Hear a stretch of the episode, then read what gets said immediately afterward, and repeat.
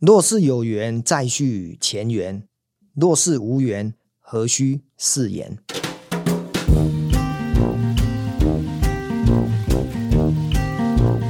我的妹妹有一天跟我讲说：“哥，有一家素食的挂包很好吃哦，要不要买给你吃？”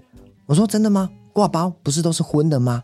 他说：“没有没有，这一家做素的很好吃。”然后呢，我就说：“哦，给我地址吧。”我妹妹。传的赖给我之后呢，又跟我说：“哎、欸，这个挂包有故事的哦，那个很多电视台都有去报道。听到故事两个字，我就很敏感，因为我是一个喜欢讲故事的人。结果我上网去爬了这一家小店，哎、欸，还真的有故事哎。原来这一家店叫小来挂包，小来呢是一个女生的名字，但是呢，这一家店的老板是个男生。话说很多年前。”这一对情侣呢，因为都吃素，他们准备开一家素食的早午餐。结果，这个女生因为身体有一天出了状况，突然过世了。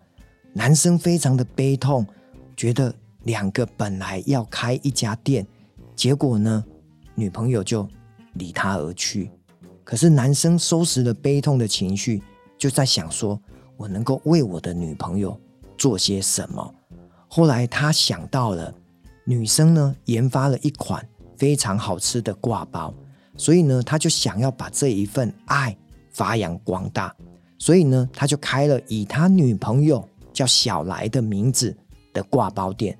其实当时呢，他只是想要开一年，透过这一年卖小来挂包，纪念他的女朋友。但是因为这个挂包的口味跟整个内容非常的扎实，非常的好吃，所以呢，饕客就络绎不绝，不断的来吃他的挂包。所以到现在，时至今日，已经开了三四年，还是继续开。所以当我看到了这个故事之后，我也真的就去买了挂包，一吃惊为天人，真的是太美味、太可口了。所以呢，我就变成这一家小来挂包的熟客。但是呢，老板当然因为要应付这么多人，他不会记得我是谁。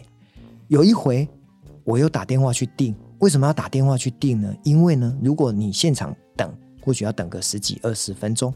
我呢是一个不喜欢排队的人，我就打电话跟他讲说：“哎，我要三个挂包。”然后呢，他就会跟我说：“啊，那三十分钟后来拿。”我说：“好，没问题。”所以呢，等到三十分钟我去拿的时候，刚好呢。因为台南有很多的庙会活动，他的店呢又开在巷子里面，所以呢车子根本不好停车。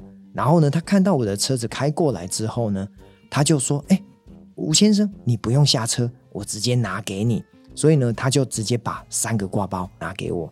但是呢，我就把他钱交给他的时候，因为他要找我十块，我就跟他说：“哎，不要找了，不要找了，来不及了，因为车子会挡到后面的行车。”这件事情过了三个月之后，我不以为意，因为三个月后我又打电话去订挂包的时候，这个老板就跟我说：“先生，我欠你十块钱，没有还你。”我说：“啊，什么意思？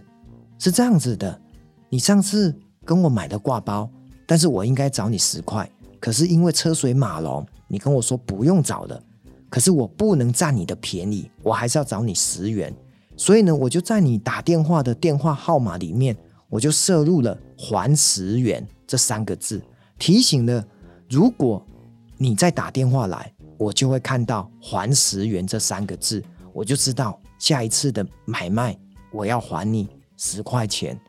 哇，这有趣了哈！意思就是说，这个小来挂包的老板呢，把我的手机号码的名字，他不知道我姓吴。但是呢，他把它设为还十元，终究他想说我会打过来，然后呢，他要还我十块钱，所以这个故事呢，真的是让我非常的惊讶。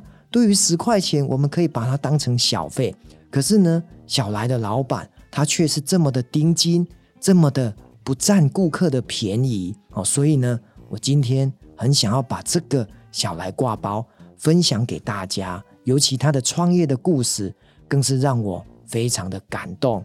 我相信做生意只要有公道只要诚实童叟无欺其实对每一个消费者都是一个很美好的回忆。